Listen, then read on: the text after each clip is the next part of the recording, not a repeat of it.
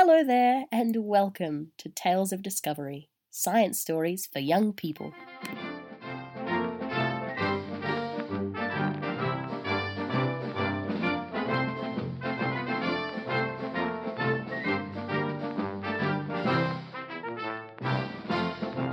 This story starts a very, very long time ago, in the time of the dinosaurs.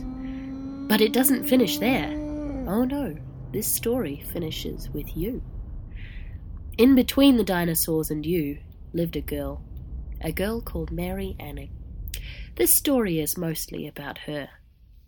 But we should start with the dinosaurs. Back before you and I existed, dinosaurs roamed the earth. There were lots of different types of dinosaurs big ones and small ones, ones that walked on two legs, some that walked on four. There were dinosaurs that flew like birds and dinosaurs that swam like fish. Have you ever wondered how we know about all of these types of dinosaurs? Have you ever seen a live one? I certainly haven't. They were all gone long ago, so we can only figure out what they were like from the things they left behind. We call these traces fossils. Fossils can be bones, or teeth, or footprints, or even poo. These traces get buried under dirt and dust and rock and mud, and after many, many years of dirt and dust and rock and mud, they end up underground. Now, remember Mary Anning, the girl I mentioned earlier? From the time that Mary was born, her family collected dinosaur bones. Back then, lots of people were scientists as a hobby. Many wealthy people liked to collect fossils, but not all of them liked to get their hands dirty. So people like Mary's family collected fossils and sold them. Mary and her family used to find and collect the fossils to sell to the wealthy people who would put them in museums or in their private collections to study. When Mary was as old as you are, we didn't know much about swimming dinosaurs, but when Mary was 12, she and her brother found the first complete skeleton of an ichthyosaur that anyone had ever found. The name ichthyosaur means fish lizard. So if you imagine something that looks like a fish with a big flat tail, a bit like a dolphin's, and it has four flippers like the ones seals have, but smaller, and a big long pointy nose and huge big round eyes. You're probably imagining something like an ichthyosaur. Mary and her brother Joseph found the ichthyosaur near their house by the seaside in England. This seaside had a cliff. It was behind this cliff that the ichthyosaur skeleton was hiding.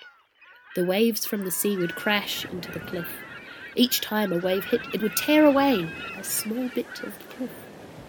Little by little, the cliff crumbled into the sea and the dinosaur fossil was uncovered. Joseph dug through the remaining bits of rock and found the skull and took it home to show off. It was over a metre long, probably as tall as you are, or bigger. Mary thought there might be more to find, and a few months later she went back to where Joseph had found the skull to see if she could find the rest of the body. And she did. All five meters of it. That's a lot of dinosaur. Their family had to get some people to come and help them dig it out. The man who bought it took it to a museum in London, where people came from all around to see this strange fish lizard.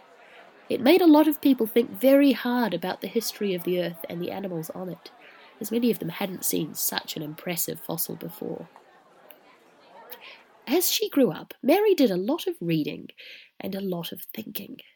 She didn't get to spend much time at school like you and I do, so she had to teach herself lots of things. In between finding fossils, she would make drawings of them, and she would talk to the wealthy men who came to buy her fossils. And pretty soon, people were coming from across the ocean to talk to Mary, because she knew the most.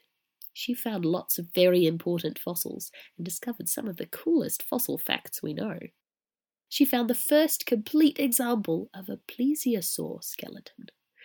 Plesiosaurs are a type of swimming dinosaur and are very different to the dinosaurs that lived on land.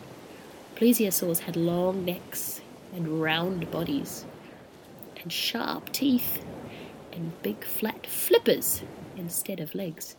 if you stick a straw into a potato, that's pretty much what a plesiosaur looks like.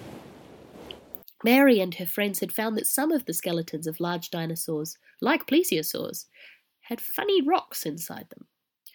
When they looked more closely at these rocks, they realized there were tiny little bones and shells in them.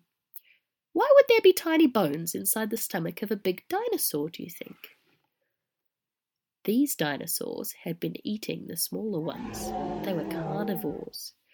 And when Mary looked closely at the funny rocks, she realized they must be poos. Now, these coprolites, mm. as they decided to call them, turned out to be very useful because we could tell which animals were eating which other animals and figure out which dinosaurs ate which other animals millions and millions of years ago. There are lots of useful things we have learned because of Mary Anning, all because she looked at what she'd found and she thought about it. Next time you go outside, look carefully. You never know what you might find. That's all for this episode of Tales of Discovery. Follow us on Facebook or Twitter to make sure you don't miss the next episode. If you want more dinosaurs, check out my other immersive story, Duria Antiquior. Till next time, sweet dreams.